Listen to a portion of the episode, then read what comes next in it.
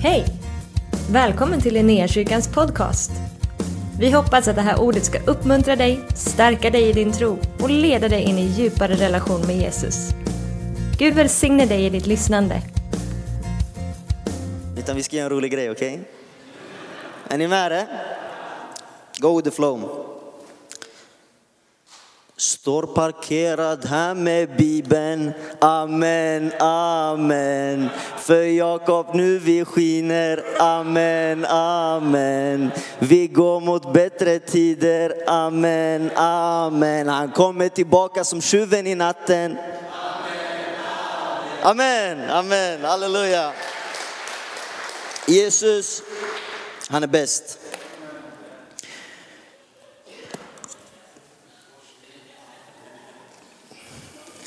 Ja, det är sån glädje.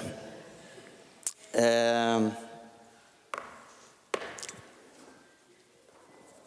Grejen, alltså att Jesus kommer tillbaka och allt det här. Jag, jag lärde mig nu i veckan om det här med kyrkåret. Jag hade ingen aning om vad kyrkåret var eller domsöndagen eller varför vi ens ska hålla på med sånt trams. Jag bara tänker heligande direkt du vet. Eh, men eh, jag förstår att det är viktigt så jag ska försöka tala nu om, om, om, eh, om Jesus Kristus som tjuven i natten, eh, återkomst. Eh, men jag kommer behöva er hjälp, okej? Okay?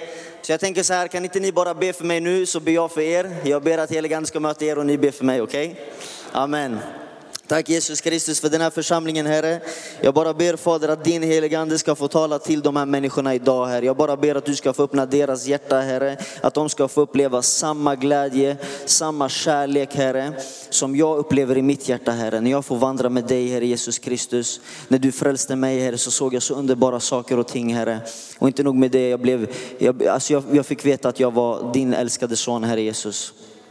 Och det är det evangeliet handlar om Herre att vi är dina barn Herre. Gud välsigna hela den här församlingen i Jesu namn. Amen. Jesus Kristus han säger omvänd er för himmelriket är nära. Han säger omvänd er. Och eh, under mitt liv, jag kan utgå från mitt liv, under mitt liv då har det varit så här hela tiden att jag har följt mina egna planer, jag har följt mina egna tankar, jag har gått mina egna vägar. Eh, och det är precis det som Michel vittnade nyss om också, att han, han har gått sin väg och det var ingen bra väg. Eh, om vi inte har någon att gå efter, vilken är Jesus Kristus, om vi inte har den heliga ande att följa, då dras vi av våra kötsliga begär. Eh, och det var lite faktiskt intressant. Nu i veckan så satt jag med Michel nere i kaféet. Ehm, och eh, han höll på att fixa och trixa och baka där inne. Ehm, men så, så kom det en gubbe som ville prata om Jesus. Och han ville just prata om Jesus ankomst också, när han skulle komma tillbaka. Så vi satt där och pratade eh, och eh, han var väldigt svår. Han var väldigt svår att nå fram till. Ehm, och han ville, ha liksom, han ville ha vetenskapliga bevis på hur allting funkar. Och jag bara liksom försökte säga Jesus älskar dig, Jesus älskar dig, du vet. Men eh, han ville ha vetenskapliga bevis. Jag är inte så smart alltså. jag är en dåre som älskar Jesus. Eh, men, men Gud, han, eh, han, han är med. Alltså. Så det som händer är att Michel, han har varit frälst i så två dagar. Liksom. Han bara springer fram, går in i situationen och bara liksom han bara kör över den här gubben. Han bara kör över honom med fakta. Ni hörde ju att han hade varit i Hönö. Och han hade ju fått alla de här biologiska bevisen på liksom Jesus Kristus och allt det här. Du vet. Så den gubben han blev helt paff alltså. Um. Och det som står också, jag fick läsa det efteråt och jag bara wow, det var exakt det här som stod. Det är i, eh, i andra Petrus brev. Jag har med min bibel. Har ni med er bibel eller? Bra. Andra Petrus brev kapitel 3, Kristi återkomst. Jag kan berätta en sak så länge medan ni slår upp era biblar, för jag vill att ni ska läsa med mig, okej? Okay? På tal om att jag är en dåre. När jag blev frälst, när jag fick den heliga ande, eh, så gick jag fortfarande i gymnasiet, okej? Okay? Det var mitt tredje år i gymnasiet och eh, jag var så fylld av den här kärleken att jag bara ville dela vidare den. Så det jag gjorde, det var att jag gick i, det fanns en stor eh, samlingslokal, eh, Stora salen kallades den, den var mycket större än Lilla salen. Och det var, liksom, det, det, var, det var efter man hade käkat eller man varit på rast eller någonting så hängde man i den här stora salen. Okay? Och där ställde jag mig på ett bord och jag började säga att Jesus han är vägen, sanningen och livet. Jag började liksom dela mitt vittnesbörd och höger och vänster. Och folk trodde jag var dum i huvudet. Du vet, lärarna, de, de ringde in poliser alltså. För de, de, de ville drogtesta mig. För de trodde jag var helt koko. Jag var en dåre i Kristus. Eh, och det var så mycket motgångar där i den där skolan. Du vet, jag försökte berätta, de här människorna fattar de inte. Jesus är vägen, sanning och livet. Jag försökte be för människor, de ville inte att jag skulle be för dem. Det var så mycket motgångar.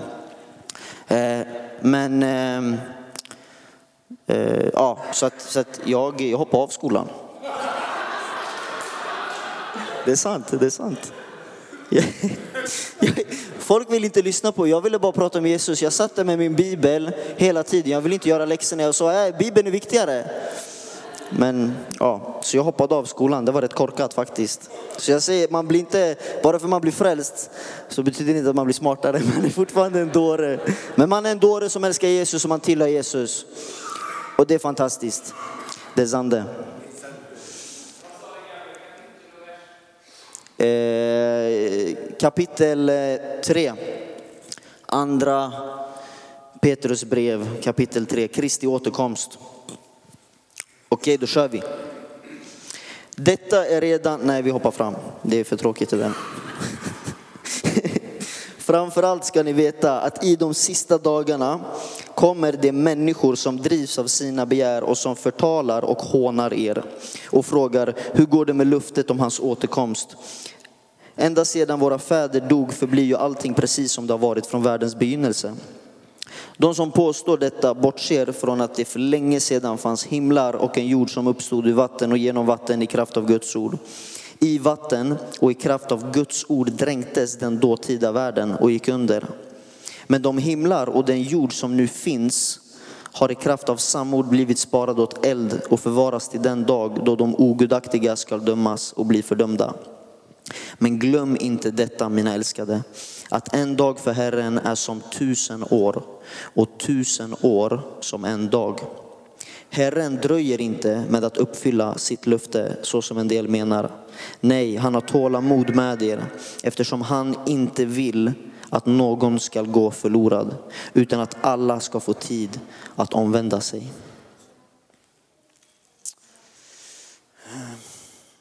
Jesus Kristus, han vill frälsa människor.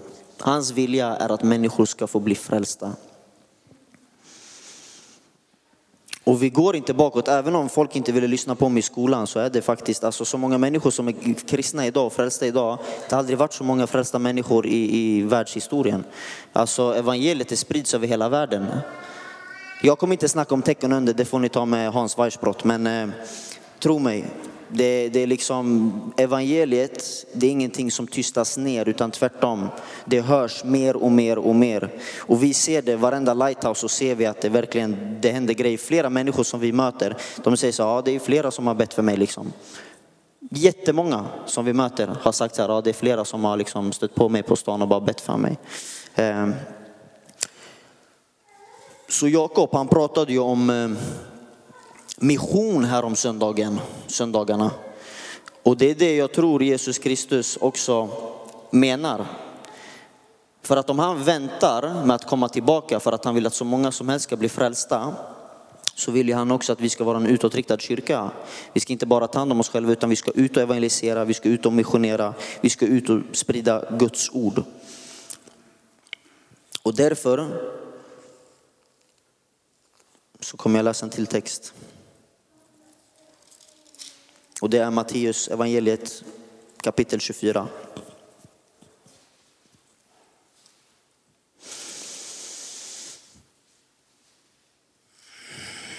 Vers 29, Människosonens återkomst.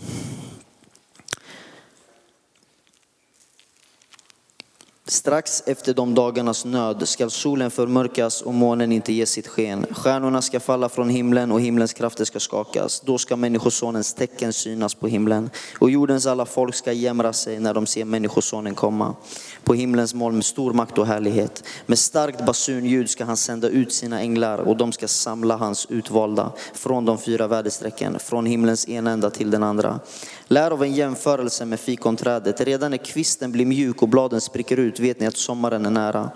När ni ser allt detta vet ni på samma sätt att han är nära och står vid dörren. Amen säger jag er, detta släkte skall inte dö förrän allt detta händer. Himmel och jord skall förgå, men mina ord skall aldrig förgå. Men om den dagen eller stunden vet ingen något, inte himlens änglar, inte ens sonen, ingen utom fadern.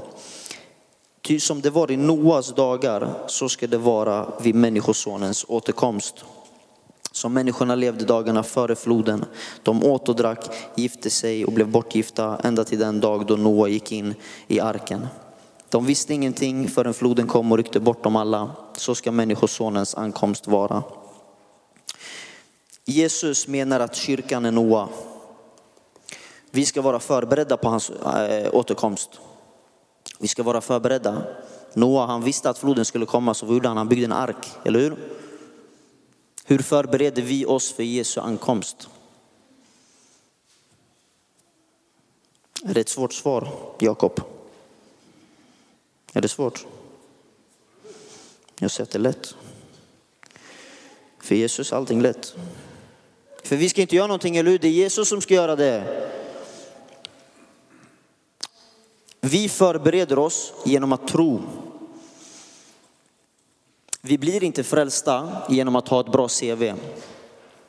Ingen kan bli frälst genom att ha ett bra CV. Och även när vi blir kristna, även när vi omvänder oss, även när vi säger att Jesus är vår Herre. Det spelar ingen roll hur bra CV vi får efter det. Det kommer inte ta oss till himmelriket. Utan himmelriket, det får vi givet till oss som en gåva när vi tror på honom. Han som har dött för oss. När vi släpper greppet om våran egen liksom stolthet. Vi sväljer vår stolthet, vi ödmjukar oss inför Gud och säger Gud, jag vill vara ditt barn. Jag vill följa dig, jag vill se dig förhärligas. Du vet Herren, han vill ha helighet. Paulus, han kallar de kristna för heliga. Vi blir heliga genom tron. Vi blir rättfärdiga genom tron. Allting sker genom tro. Och när vi tror och ber om den helige ande så kommer vi få den, eh, den helige ande. Och det är den helige ande, när den kommer, då, då, då förvandlas våra hjärtan. När jag blev frälst så hörde ni jag var en dåre. När Michel blev frälst så kom han och, och liksom, han har läst ett kapitel i Bibeln fem gånger, sex gånger, Romarbrevet sex. Men ändå så är han liksom, han, han är så fire och predikade nere i kaféet och sen så säger han jag vill döpa mig på söndag liksom. Han vill be för människor, han vill be för alla liksom. Och um, det blir, eh, det blir på insidan, det blir som, som, eh, som julmust, vet. när man häller upp julmust i ett glas så kan den inte hålla sig kvar utan det skummar över. Eller hur Linda? Det skummar över, eller hur? Och det är samma sak med den helige ande, när vi får den helige ande, den bara skummar över. För kärleken, den vill inte ha sitt eget, den vill bara ge ut. När vi får den helige ande så får vi uppleva kärlek och då vill vi bara ge den vidare. Vi älskar att ge för att Jesus älskar att ge. Jesus, han kom till jorden som en tjänare. Han kom och tjänade människor. Han kom, han la händerna på människor, han bad för de sjuka. Han hängde bland syndare. Han ödmjukade sig, han tvättade fötter på sina lärjungar för att tjäna, för att älska, för att ge. Samma sak sker när vi får ta emot den helige ande, vi får Kristi sinne. Vi blir fria, vi blir förlåtna och vi behöver inte göra någonting enligt. Alltså det här som, som jag sa, det här CVt, det, det funkar inte så. Utan det enda är att tro på honom, för då kommer allting lösa sig. Vi behöver inte bekymra oss, vi behöver inte oroa oss. Utan så länge vi tror på Jesus Kristus, vi håller oss nära honom, läser hans ord, förblir i honom. Precis som grenen i vinstocken. Grenen kan inte bära frukt av sig själv. Utan den är beroende av vinstocken, det är där den hämtar kraft, det är där den får näring så att den kan bära god frukt. Vi ska inte fokusera på frukten. Frukten det kommer på automatik. Håller vi oss nära Jesus så kommer det bli frukt automatiskt. Ja, så äh, grejen med äh, det här jag skulle säga med, med, med, med tjänandet, det var att Jesus kom och tjänade och därför så får jag, i mitt hjärta har jag upplevt att jag ville tjäna andra.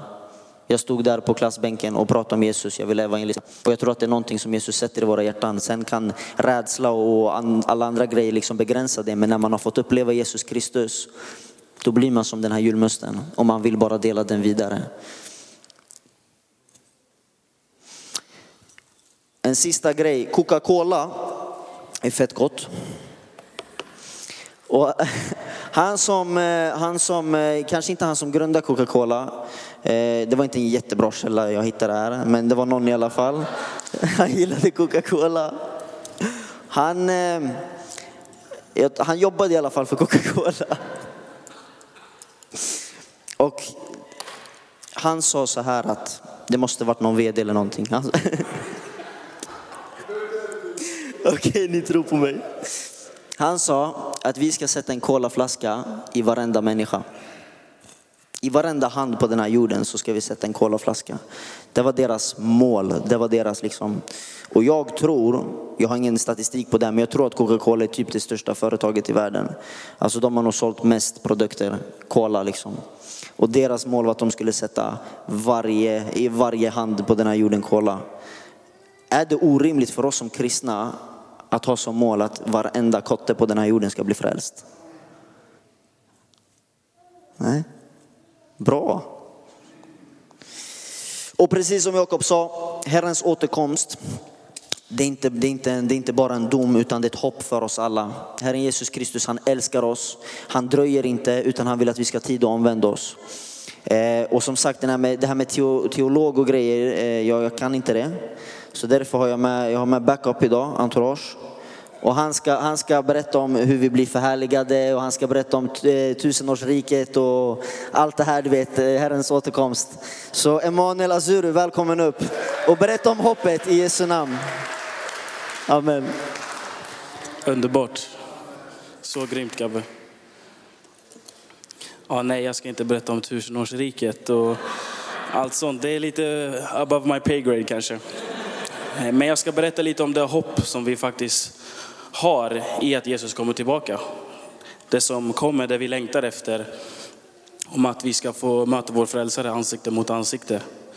Komma till en plats där, eh, ja, inget mer lidande, inget mer mörker. Jag tänkte bara läsa lite snabbt från Romarbrevet eh, kapitel 8, vers 24 till 25. Och det är precis där eh, Paulus pratar om hoppet om den kommande härligheten. Han säger att det, han jämför med det här världens lidande, det vi får se i världen, allt mörker, det kan inte ens jämföras mot den härlighet som, som eh, kommer att få uppenbaras, som kommer bli våran. Den här härligheten som, ja, vissa av er har säkert smakat på det här goda i kyrkan, det här goda i mötet med människor. Någonting så fantastiskt vi inte ens kan föreställa oss. Den här härligheten. Och eh, det står i, där i kapitel 8, vers 24, där ty, ty i hoppet är vi frälsta. Men ett hopp som man ser uppfyllt är inte längre något hopp. Vem hoppas på något som han redan ser? Men om vi hoppas på det vi inte ser så väntar vi uthålligt. Och vad är det här hoppet som vi, som vi längtar efter? Vad är, vad är det som vi väntar på? Det står ju också i Bibeln i Filipperbrevet så att vårt medborgarskap det är himlen. Vårt medborgarskap är inte här. Absolut, vi är svenskar och vissa är lite annat kanske också, men först och främst så är vi medlemmar i himmelriket. Vilket är så underbart. Och eh, i Filipperbrevet står det om att eh, våran kropp, det ska förvandlas. Det ska, våran bräckliga kropp ska göras lik den härlighetskropp som Jesus hade när han uppstod. Där vi har ingen smärta, inget lidande, inget ont i knät, inget slå i tån i kanten, en av de värsta smärtorna man kan tänka sig. Nej, men himmelriket är nog en plats som jag tror för oss är lite svårt att ens föreställa sig. En plats där det inte finns någon äng, ängslan eller oro eller något sådant. Eh, och jag ska bara, vi behöver inte slå upp det här, men i Uppenbarelseboken står det också om att Eh, i den plats där alla tårar kommer bli torkade från våra ögon. Jag hörde en sån fantastisk berättelse, någon som skulle förklara till sitt barn, ja men eh, vad är, vad är himmelriket liksom? Vad är himlen? Hur kommer det vara där? Och då använde, eh, jag tror det var en pappa då som pratade med sin son, den enkla bilden, för det är svårt att förklara till en, ett barn hur himlen kommer vara.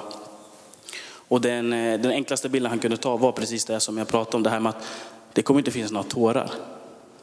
Och för ett barn, ni vet, så fort man slår sig, så fort det händer någonting, man gråter, man gråter. Men en plats där det inte finns något gråt, där det inte finns någonting att vara rädd för. Eller någon plats där man kan skada sig. Och eh, det står att det inte kommer finnas något hav. Det är en liten konstig grej som jag läste en gång och hörde. Det står i himlen, det kommer inte finnas något hav. Och det är ju en bild. För i Bibeln så är havet en bild på kaos.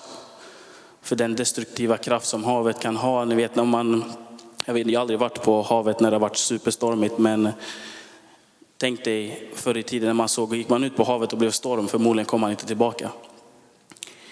Ni vet sån här eh, vad heter, tsunami som förstör hela städer. Liksom har är en kraftfull grej. Det är kaos liksom. Och vår värld är ju kaos runt omkring. Men vi som bär Jesus har ju ett hopp om någonting större. Och det står i himlen, i himmelriket kommer det inte finnas något hav, inget kaos. Och det här med att Jesus kommer tillbaka, det kan ses som, eh, precis som Gabriel sa, det är en dom, men det är också ett hopp. Och någonting som är fantastiskt med det här hoppet är att det, det är inte något som bara är där borta. Utan det finns en liten dubbelhet i Bibeln, vilket är lite häftigt som jag lärt mig mer och mer att ett begrepp som vissa kanske har hört om, om nu men ändå inte. För det som är fantastiskt när Jesus dog och uppstod på korset så var det faktiskt så att himmelriket öppnades upp, inte till den fullhet att vi ser den här och nu, men att vi själva får vara vandrande eh, tempel där Gud bor i oss, där vi får sprida himmelriket här och nu. Jag menar, vi hade här på Lighthouse igår, så var det en man som eh, jag och Johannes var ute och gick och så, så såg vi en man som liksom stannade upp och la ner sin väska och liksom hukade ner. Han hade superont i knät, liksom. han kunde inte riktigt gå.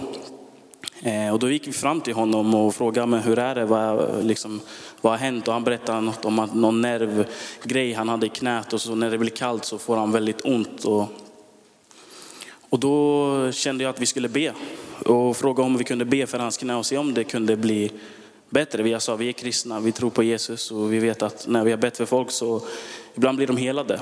Skulle vi kunna be för dig? Och han sa ja, varför inte?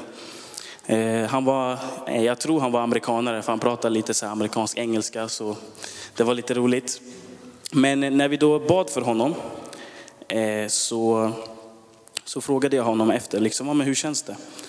hur känns det i, i benet liksom? Han sa så här, ja, jag ska inte ta det på engelska nu, men han sa, jag är en ärlig person liksom. Och jag sa till honom, det, du får vara hur ärlig som helst liksom. Hur kändes han? bara, ska inte ljuga, jag, jag har mött andra som er som har kommit fram och bett för mig, men eh, jag kände den här värmen i mitt knä och jag ska inte ljuga, det är bättre faktiskt. Och där blev jag ändå lite glad av att höra det.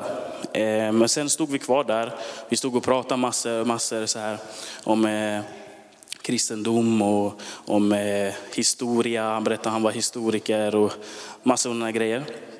Eh, och sen så ser vi hans, eh, så kommer hans tåg. Och då blir han så här, bara, åh, mitt tåg. Och det han gör då, det är att han tar upp väskan och börjar kuta mot tåget. Och poängen med det här, det var att i den där bönen, vid den där stunden, så var det faktiskt himmelriket som kom och nödde honom där ett tag. Eftersom himmelriket är en plats där det inte finns någon smärta, där man inte har ont, där man är hel. Det var något som jag fick förmedla vidare till honom och jag tror att Gud vill använda oss på samma sätt. Jag menar, vi har fått den heliga ande. Vi har fått eh, tillgång till Gud, Gud och hans närvaro. Att precis som Gabriel sa att himmelriket är nära. Himmelriket är nära till att få bli uppenbarat, men himmelriket är också här och nu. Genom mig, genom Leo, genom alla er som sitter här. Och jag tror det är på ett sätt att vi ska få ha det här hoppet som vi längtar efter. Det är inte någonting vi bara ska blicka mot att det är då. Utan det hoppet ska vara något som driver oss till att agera här och nu, att dra himmelriket ner hit på jorden. Precis som vi ber i Fader vår, att låt din vilja ske, låt ditt rike komma.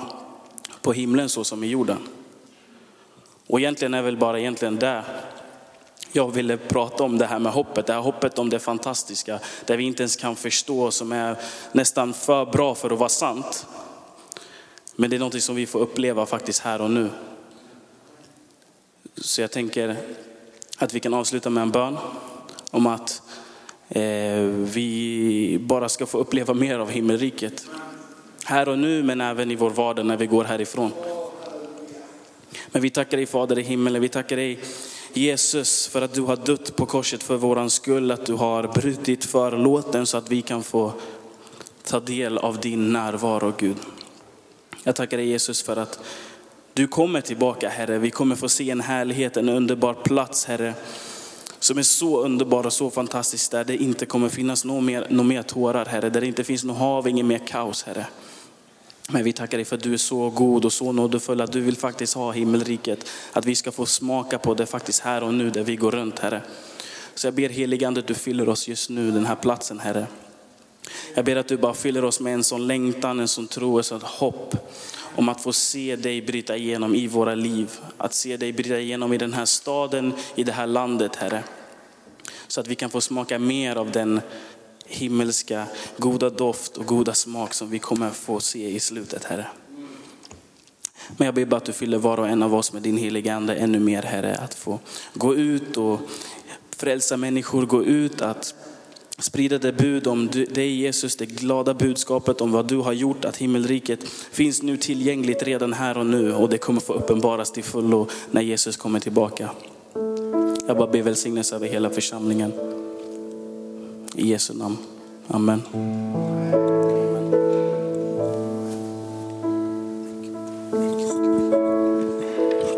Tack för att du har varit med oss. Hoppas du känner dig inspirerad av Guds ord och har fått nya perspektiv. Hör gärna av dig till oss och berätta om Gud har rört vid dig på något sätt. Vi är så glada att få höra vittnesbörd om vad Gud gör. Du kan mejla oss på adressen info och dit kan du även mejla om du har ett böneämne som du önskar att vi ber för. Eller om du har tagit emot Jesus och inte har någon bibel så vill vi mer än gärna skicka en bibel till dig. Skicka ett mejl med ditt namn och dina adressuppgifter till info så ser vi till att du får en. Om du vill ge en gåva till Linnéakyrkans arbete för att nå fler människor med evangelium så kan du swisha till 123 520 0993. Du kan också besöka oss på linneakyrkan.se för att få mer information. Välkommen tillbaka att lyssna snart igen.